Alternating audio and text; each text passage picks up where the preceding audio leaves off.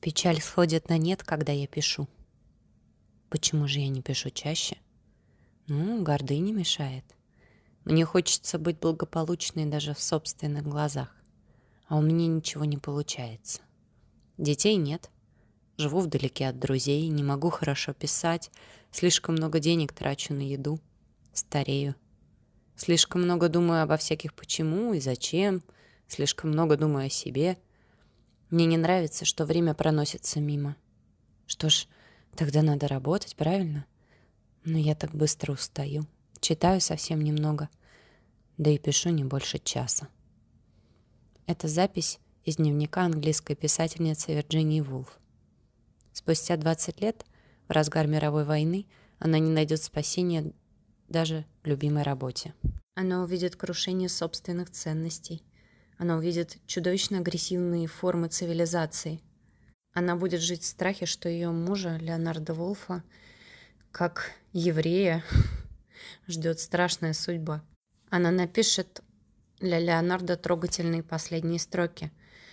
«Мой дорогой, я уверена, что схожу с ума». Набьет карманы пальто камнями и направится к разводному мосту над рекой Оус.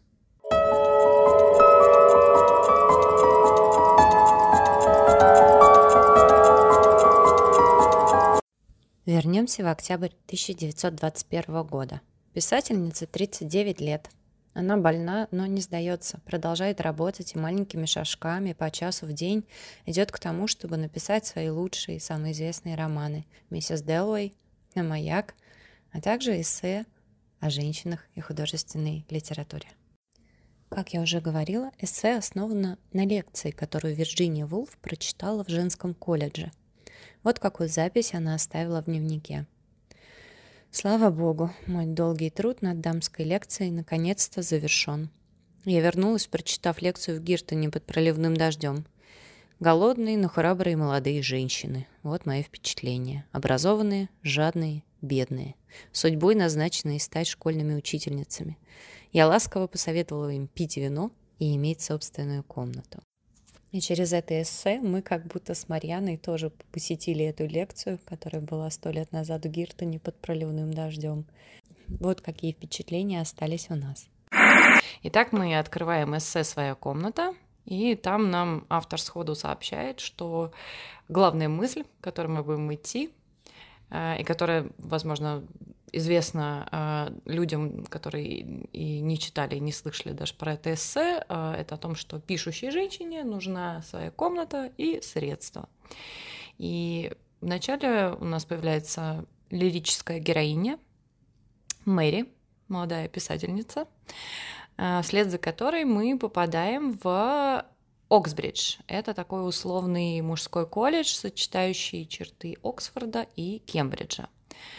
Но как только героиня садится на красивую лужайку рядом с рекой да, и начинает па-ба-ба-бам, да, па-ба-ба-бам, и начинает размышлять и находит какую-то интересную идею, приходит э, сторож и прогоняет ее с лужайки, потому что по лужайкам могут гулять только профессора. Далее наша героиня идет в библиотеку э, и туда ее тоже не допускают, потому что, дорогие леди... Сюрприз, э, но в библиотеку могут зайти только профессора. Ну, не, ну можно, можно было от профессора получить письменное разрешение. Либо, да, Папа тебе разрешил в библиотеку пойти? Здесь интересный факт из биографии самой Вирджинии Вулф. Вообще-то ее действительно не пустили в библиотеку, причем в эту библиотеку жертвовал э, деньги, э, не деньги, а книги ее же собственный отец. То есть э, э, до чего обидно. И тут э, наша лирическая героиня подводит к нас, э, нас к разговору о женском образовании вообще. Э, но мне хочется немножко поговорить о домашних библиотеках и о том, как они влияют на будущих писательниц. У меня есть клевая история про библиотеку. Э, да, у нас была большая библиотека с собраниями сочинений, с цветными, с такими вот этими пахучими желтыми страничками. И даже когда я читать не умела, я доставала эти книжки с полок, строила из них башенки, разглядывала в них картинки. И вот в один такой прекрасный день, когда я стащила с полок просто половину книжек, в одной из этих книжек я нашла там па-ба-бам кучу денег. И что я с ними сделала? С этими деньгами, хорошенько поразмыслив, я пришла к своей маме с ними и сказала, мама, я выхожу замуж за Никиту, а это мое приданное. Ну, Никита, на самом деле, не то чтобы мне сильно нравился, просто он был единственным адекватным мальчиком во всем детском садике, мне И ты кажется. решила застолбить его до того, как это сделать кто-то другой. Ну да, я решила, да, что пора, пора уже, в общем, как-то Съезжать от определяться. родителей. Э, да, ну, репродуктивное давление, опять же, вот это все. Да, так что я решила, что мой найденный клад, он пойдет на это. Вот, и с тех пор я покупаю книжки, открываю их, но денег, к сожалению, так Но больше... не повторилась. Нет, так и не нашла. У тебя есть какая-нибудь история про библиотеку? Единственная история про библиотеку, которая мне приходит в голову, она не связана с домашней библиотекой, она связана с тем, что я на самом деле преступница и украла из городской библиотеки книжку. И мне за это до сих пор очень стыдно. Какую книжку ты украла? Я даже не помню, это была какая-то детская книжка, ну, то есть это детская библиотека в нашем городе в маленьком, и я ходила туда э, брать книги, причем мне не то чтобы очень нужны были эти книги, потому что библиотека-то дома была, и она была очень обширная, и моя мама очень любила покупать мне книги. Но вот, э, возможно, это было как-то связано с школой, то есть это была книга, которую нас попросили прочитать, а у меня ее не было. Ну, Теперь из-за тебя какая-нибудь маленькая девочка не прочитает Тургенева. Маша, как ты могла? Нет, это был не Тургенев, точно. Это было... Я... Нет, я не помню, к сожалению. Вот, украла и забыла. Украла и забыла, да. Причем я ее, очевидно, потеряла. То есть я взяла ее почитать, пропустила все сроки сдачи, а потом просто потеряла где-то. И поэтому она осталась. Возможно, у меня теперь долг просто в миллион рублей в детской библиотеке. Ну ладно, да, это, конечно, очень повлияло на твою писательскую судьбу вот с тех Это пор. ты- повлияло на то, что больше я не хожу по библиотекам и покупаю книги сама себе. Ну, возможно, когда мы умрем, э, вот все эти книги, которые мы накупили, они перейдут, они вернутся в библиотеку. Библиотеку. Circle of Life. Возможно, возможно, вот послушав твою историю, я начну складывать деньги в книги, чтобы какая-нибудь маленькая девочка сумела найти свое преданное и выйти замуж за Никиту. Подожди, нет, она, она, у нее будет своя комната, и она станет писательницей, минуточку. Ну, или так. Я как бы не давлю на ребенка, что она захочет сделать с деньгами. Ладно, мы возвращаемся в Оксбридж. Мы идем вслед за размышлениями Мэри, которая э, рисует такой прекрасный, как мне кажется, образ, символизирующий мужское образование. Она рисует у всех этих королей, промышленников, которые сыпали, сыпали, сыпали деньги золото в землю, а оттуда вырастали вот эти прекрасные старинные мужские колледжи. Далее героиня отправляется на роскошный обед с камбалой, укрытой сливками, куропатками, пудингом в сахарной пене, алым и золотым вином и картинами Ван Дейка на стенах. Там же появляется непонятная для меня кургуза бесхвостая кошка, э, которая, возможно, является символом женщин в литературе, но это не точно. Из мужского колледжа мы вслед за Мэри попадаем в женский. И там отнюдь не так все красиво. На обед подают черствое мясо, Пареную репу, пареную и на картинах там, на, на стенах там не висят э, картины великих живописцев.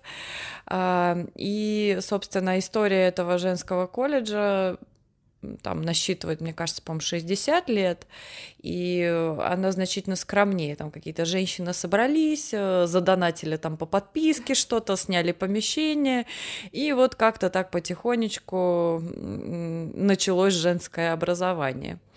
А, И здесь Мэри и ее подруга из этого колледжа размышляют о том вообще, как, как так вышло, что женщины не накопили денег на то, чтобы дать своим дочерям образование получше.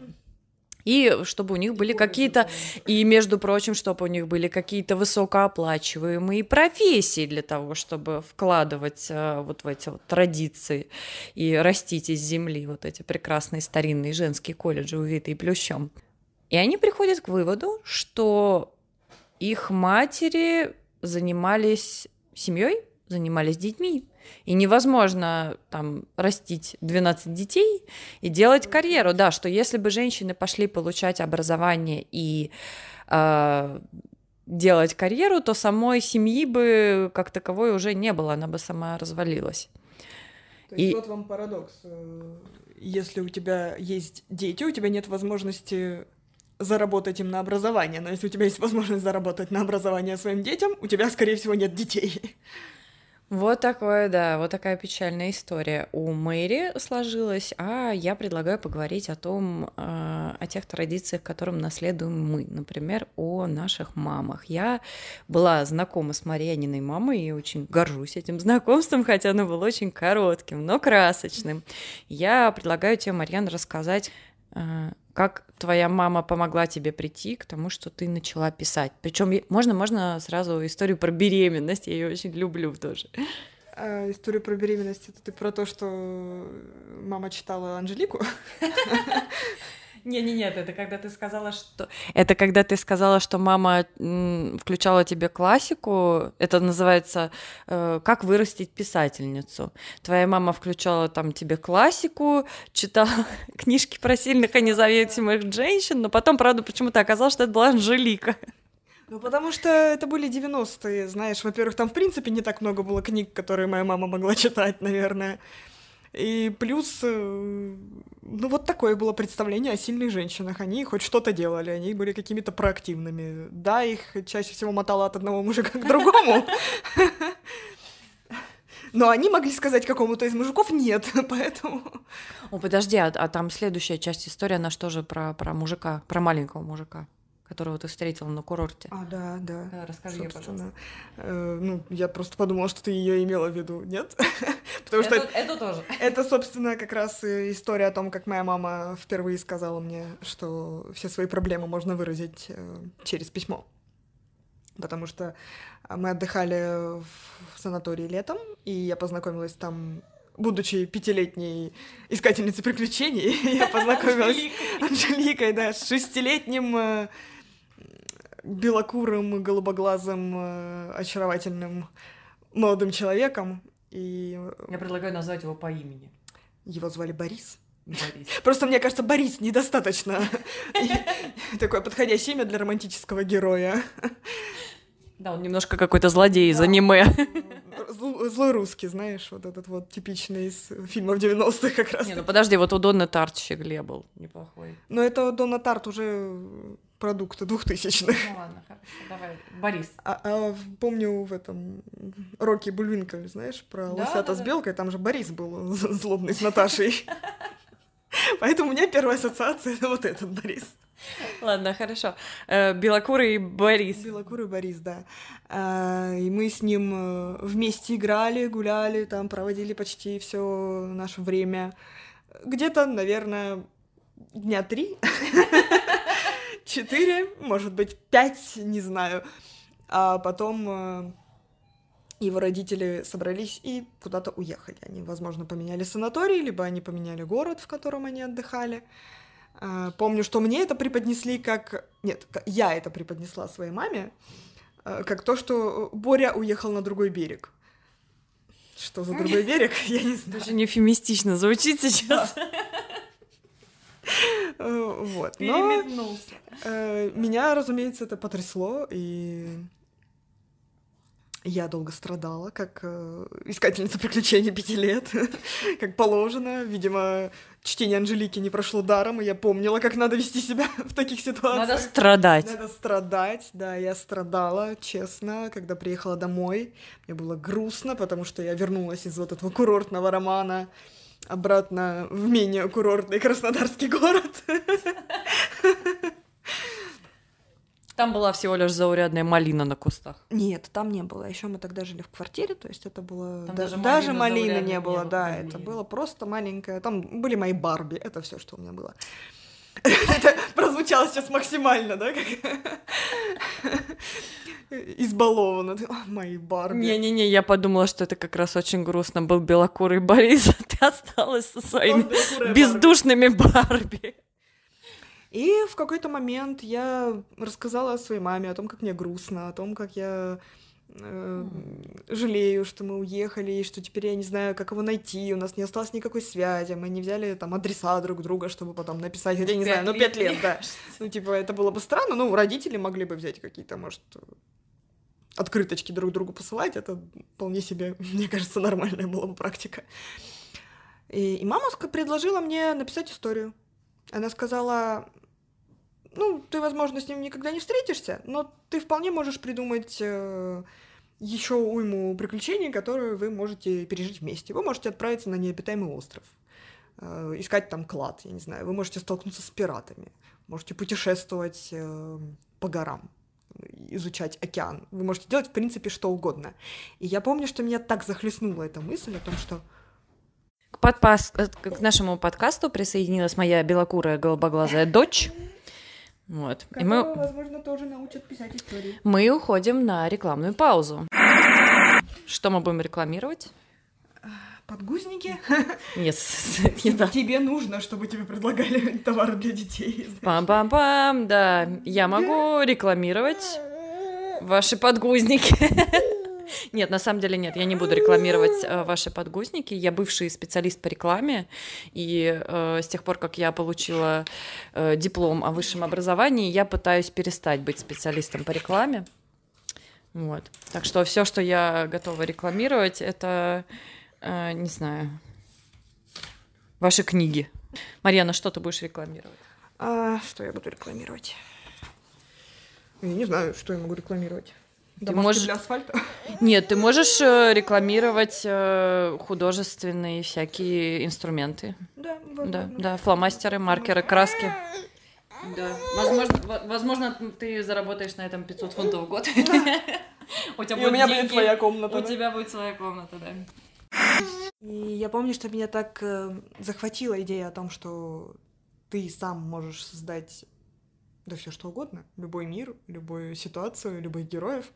Потому что читать-то я любила, но мне как-то никогда не приходилось задумываться о том, а как это появляется вообще на кто, кто создает все это. Откуда берутся писатели? Откуда берутся писатели, откуда берутся книги для начала, ну то есть э, откуда берутся истории.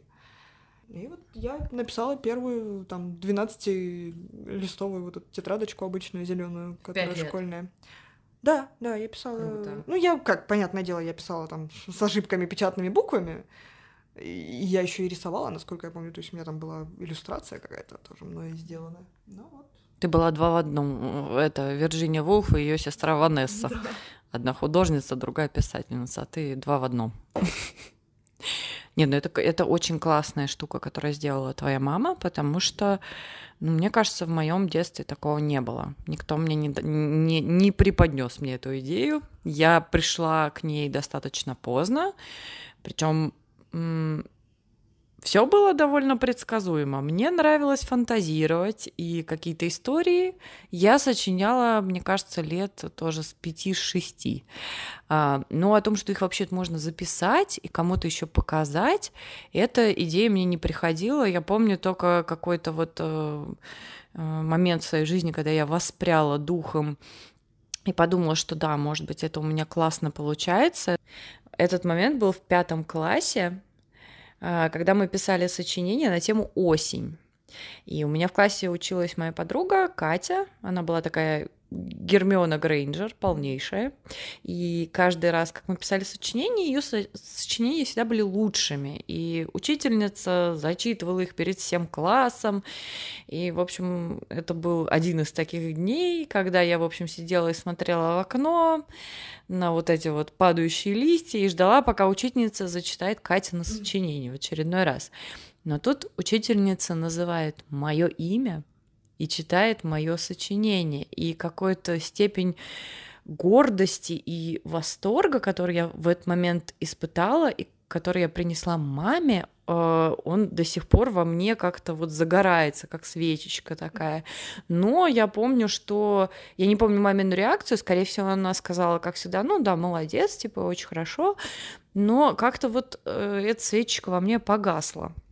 И вообще в целом я себя как-то ощущаю все время недохваленным ребенком, потому что э, я с комплексом самозванца живу тоже давно, и все время себя... Ну, мне больше, как и Вирджини Вулф, например, как она рассказывает в своих дневниках, что когда ее хвалят ее друзья, она такая, ну да, да, они же мои друзья.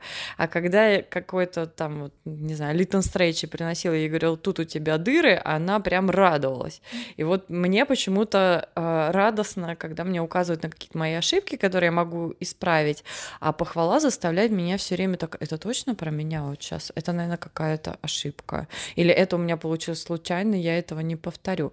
Ну, то есть в, э, если так проанализировать, да, у меня, в принципе, очень творческие женщины в семье, но никому из них не приходило в голову сделать это своей профессией или хотя бы даже сделать это своим хобби, потому что надо было растить детей, надо было зарабатывать деньги, было трудное время. Я хочу тебя как раз спросить про твою маму. Я знаю, что она тоже сочиняла и тоже писала.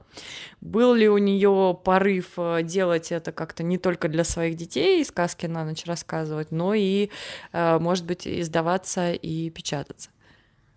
Я не думаю, что она хотела печататься, прям вот как э, в издательстве, приходить там, от, от, отправлять какие-то свои рукописи. Она печатала, у нее был сборник стихов, которые распечатали самоздатом, ну, кто-то где-то там на работе просто распечатал брошюрку небольшую. Потом уже где-то году 2010, возможно, а, я показала ей форумы в интернете, которые связаны с литературным творчеством, и, по-моему, она печатала а, часть своих стихов на стихиру, если я не ошибаюсь, mm-hmm. то есть у нее был там аккаунт, и она туда что-то добавляла. А так да, она... Вообще моя мама была человеком, которого сейчас бы назвали, наверное, мультипотенциалом, mm-hmm. потому что она умела очень много всего. Она и рисовала, при том, что не ходила в э, художественную школу, и, и писала, и писала она и стихи, и прозу, и песни, и писала к песням музыку. То есть, ну, у человека, конечно, был миллион талантов, э, ну, возможно, именно поэтому она не развела в, дан... в подходящей степени ни один.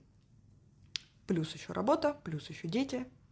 Интересно, а что можно назвать подходящей степенью?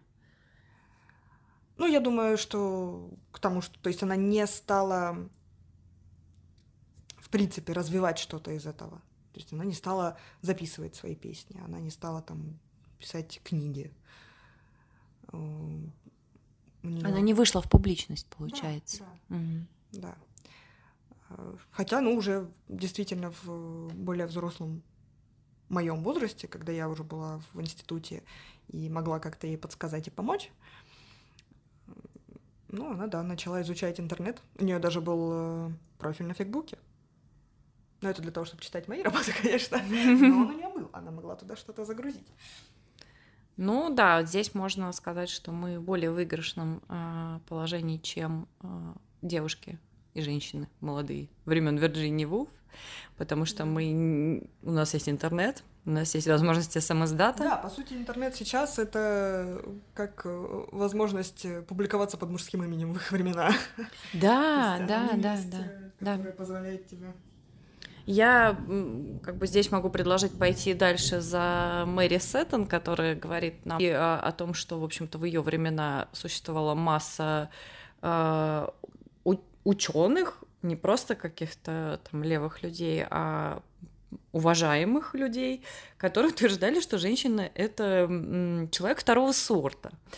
А, и то негодование, которое поднималось у нее в душе, в связи, пока она читала там труды этих а, ученых, я сейчас делаю вот пальчиками, два, да, да, кавычки, мужей, она говорит о том, что это негодование в какой-то момент погасло, потому что если поначалу она была такая, бралась за любую там паденную работу, читала старушкам, побиралась по издательствам, надписывала открытки и, в общем-то, была бедна, то потом а, а ее э, тетушка в Индии сломала шею и завещала ей 500 фунтов в год. А это при э, расчете на сегодняшние деньги примерно 120 тысяч рублей в месяц. И когда я это пересчитала, я подумала, о, да мне бы хватило просто на все мои хотелки. Ну, в принципе, а, средний базовый доход, о котором там, мечтали россияне накануне того, как, э, ну, по крайней мере, в 2020 году, когда я это смотрела, был 25 тысяч рублей в месяц. То есть, да, если у тебя есть... Это печально. Да, это, это очень печально, но тем не менее, да, то есть она получила 120 тысяч рублей в месяц, пересчете на сегодняшние деньги, и для нее это было гораздо важнее, чем там, допустим, право голоса, которое тоже в Англии женщинам дали накануне, за которое так боролись суфражистки, оно было для нее не так важно, как вот эти 120 тысяч рублей, которые позволили ей не присмыкаться перед мужчинами, не заискивать, не ненавидеть их, а увидеть, что, ну, в общем, их воспитание такое же ущербное, как ее собственное, как она пишет. Вот. Ну, и опять же, возвращаясь к нашей личной истории, а, я думаю, что если бы у меня было 120 тысяч рублей в месяц до конца жизни, я бы прям чувствовала себя королевой. У меня была бы да. и своя комната, даже при том, что у меня появился ребенок и подгузники не... Э, дорого стоят, все равно мне хватало бы и на то, чтобы писать, и на то, чтобы э, заниматься. Мне хватило бы даже на то, чтобы нанять няню.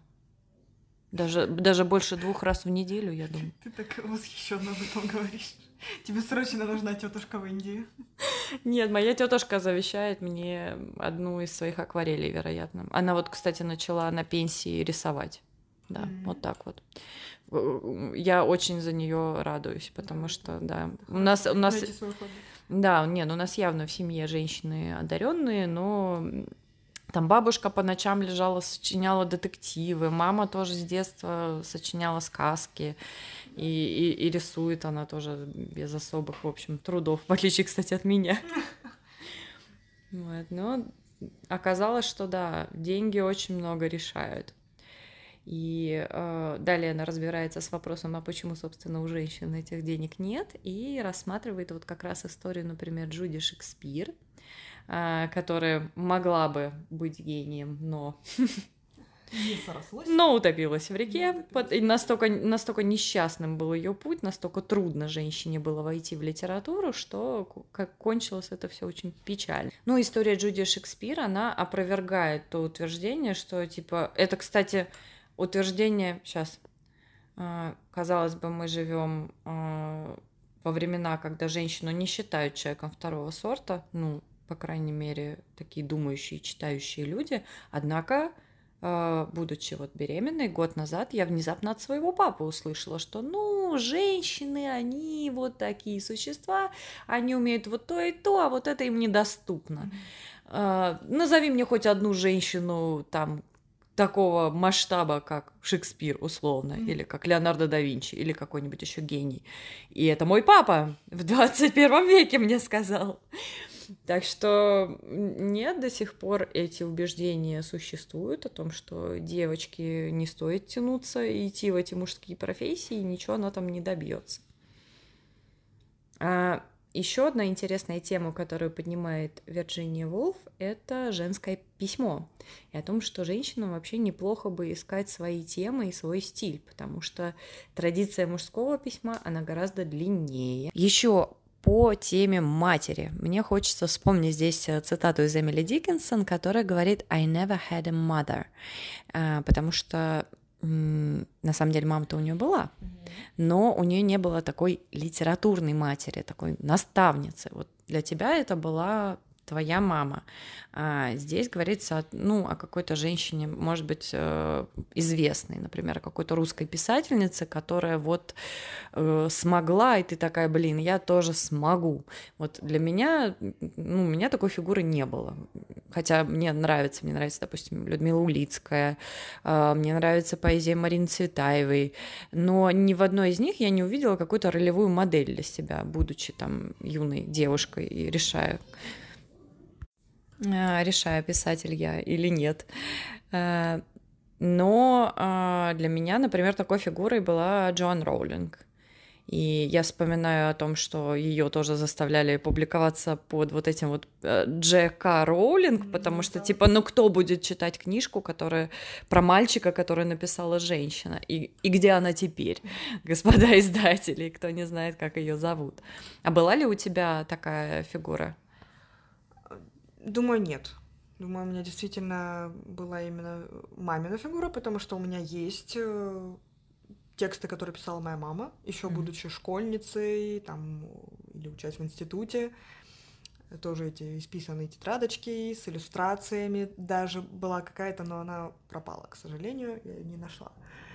А, в том, что касается литературы, я как-то никогда не разглядывала вообще авторов литературы, которую я читаю. Ну, будучи ребенком или подростком.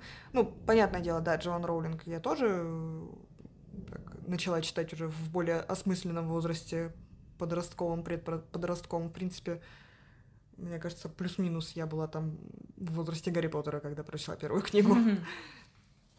И...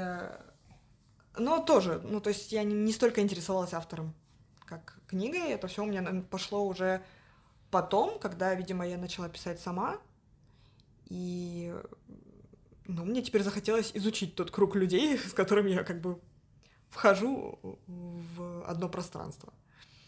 В литературный процесс. Литературный процесс, А, ну, на самом деле есть еще одно такое любопытное историческое наблюдение, которое я сделала, пока готовилась э, к подкасту.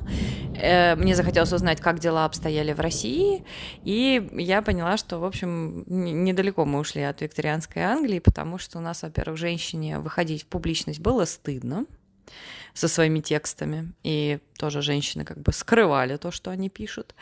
А второе то, что мужчины так-то их и не пускали, то есть они отводили им роли переводчиц, авторов детской литературы, хозяек литературных салонов. Но для э, большой прозы, в общем-то, женщины не годились, да и вообще как-то было им неприлично это делать. Это, кстати, еще один интересный вопрос. Мне надо как-то придумать другую вводную фразу, кроме, и, кстати, еще один интересный вопрос. Это тоже интересная тема, потому что я ловлю себя на том, что какие-то штуки, о которых я хочу написать, мне писать сложно, потому что я думаю, блин, это прочтут мои родственники. То есть мне тоже хочется спрятаться за псевдонимом. Ну и, собственно, мы э, с Марьяной, к слову, познакомились, потому что мы писали в интернете под э, э, никами. мы друг друга долго в лицо не знали, не знали как бы... И тексты свои выкладывали под э, псевдонимами. А, а некоторые до сих пор так делают. Хотя нет, у тебя, подожди, у тебя... Ты, кстати, смелее меня. Ты создала себе страничку, которая ведет да, напрямую э, к твоим текстам. Ну и настал, настал момент поговорить о самом э, важном. Это, конечно же, о фанфиках. Э, что мы обе с них начинали, и а для меня классной ролевой моделью была, например, Кассандра Клер, которая начинала с фанфиков и стала, в общем-то, таким плодовитым и известным писателем, который зарабатывает писательским трудом. И у нее не то, что своя комната, у нее есть свой амбар, там все стены заполнены книгами, там у нее живет кот, она оттуда просто, ну, как бы ведет прямые эфиры, я поэтому это вижу, и такая, блин, мне бы хотелось, чтобы у меня в будущем был свой амбар. Э, я не знаю, будет ли когда-нибудь, э, ну, будет ли там даже во времена моей дочери женщина, которую признают, что она, господи, Шекспир нашего времени, но уже хотя бы своим примером показать ей то, что творчество это не что-то вторичное, это не что-то такое, что как бы чем-то занимаешься, там, не знаю, со стыдом и виной. Потому что ты, да, потому что там ты не делаешь какую-то настоящую работу, за которую тебе заплатят, чтобы ты могла, не знаю, масло на хлеб намазать. А это что-то такое важное. Мне кажется, если я смогу своим примером это своей дочери передать, mm-hmm. это уже будет э, классно. Есть мнение, что своя комната в, эссе Вирджинии Вулф это метафора, э, что это возможность остаться наедине с самим собой, наедине с своими мыслями, эмоциями, возможность писать, о чем ты хочешь, без стыда и сомнений, кто что о тебе подумает. Я от себя добавлю, что, мне кажется, своя комната это может быть и какое-то пространство в интернете, куда ты можешь прийти, встретить единомышленниц, э, поговорить о том, что у тебя болит, или, может быть, получить помощь. Кстати, интересное замечание. Я тоже такая буду. Интересное замечание. Что, несмотря на то, что у меня есть пространство в интернете, у меня есть своя группа, где я выкладываю какие-то свои работы, я все равно не использую его как место для обсуждения чего-то. То есть я не выношу туда какие-то свои личные проблемы, я не расскажу там о том, читателям что... о том, что меня действительно волнует. И да, наверное, даже в этом плане своей комнаты у меня нет. Не только по-настоящему физическом, где у тебя нет кабинета. А, да, да это, это больная тема. То есть женщины-писательницы, которых я расспрашивала о том, где они пишут, особенно матери, mm-hmm и это женщины, которые пишут там, не знаю, на коленке в автобусе, на холодильнике, пока ребенок там внизу что-то бегает, не говоря уже там, ну, у кого-то есть свой ноутбук, в котором они, с которым они сидят хотя бы в кровати ну, там да, и пишут. То есть элементарно нет ни физического рабочего места, потому что оно отдано тому, кто, там, допустим, деньги в семью приносит. Кому нужнее. Или ребенку, да. Есть, да. Женщины всегда находят кого-то, кому да, нужнее. Да, женщины всегда находят того, кому нужнее, и понять лучше всего ее может другая женщина. Э, здесь мы можем закончить на хорошей ноте о том, что мир здорово изменился со времен Вирджинии Вулф. Все-таки мы не в такой тесной, душной викторианской гостиной живем, но тем не менее те ограничения, о которых пишут, они по-прежнему с нами. И классно то, что появляются больше писательских комьюнити, не только для женщин. Э, но женщинам, мне кажется, они особенно важны. Важно, чтобы кто-то приходил тебе и говорил, подруга, то, что ты делаешь, это важно, это нужно. И не только твой психотерапевт. Кстати, мне кажется, что сейчас, э, наоборот, наблюдается тенденция, что пишущих женщин больше, чем пишущих мужчин. По крайней мере... И читающих, кстати, Да, тоже. по крайней мере, в пространстве интернета, если ты зайдешь э, на какие-то самоздатовские площадки, на тот же Фигбук, на те же там литресы, мне кажется, гораздо больше авторов женщин и они уже... Может быть, это мужчины пишут под женскими псевдонимами. Наконец-то, да, братка, случилось. Все перевернулось. вынуждены скрываться. Да. Ну, мы не прощаемся с Вирджинией Вулф, потому что она дала нам классную рамку для разговора о женщинах и литературе. А на будущее, о чем бы тебе хотелось еще поговорить в нашем подкасте? Может быть, у тебя есть какая-то фигура э, любимая, писательская? Я, например, Джейн Остин очень люблю.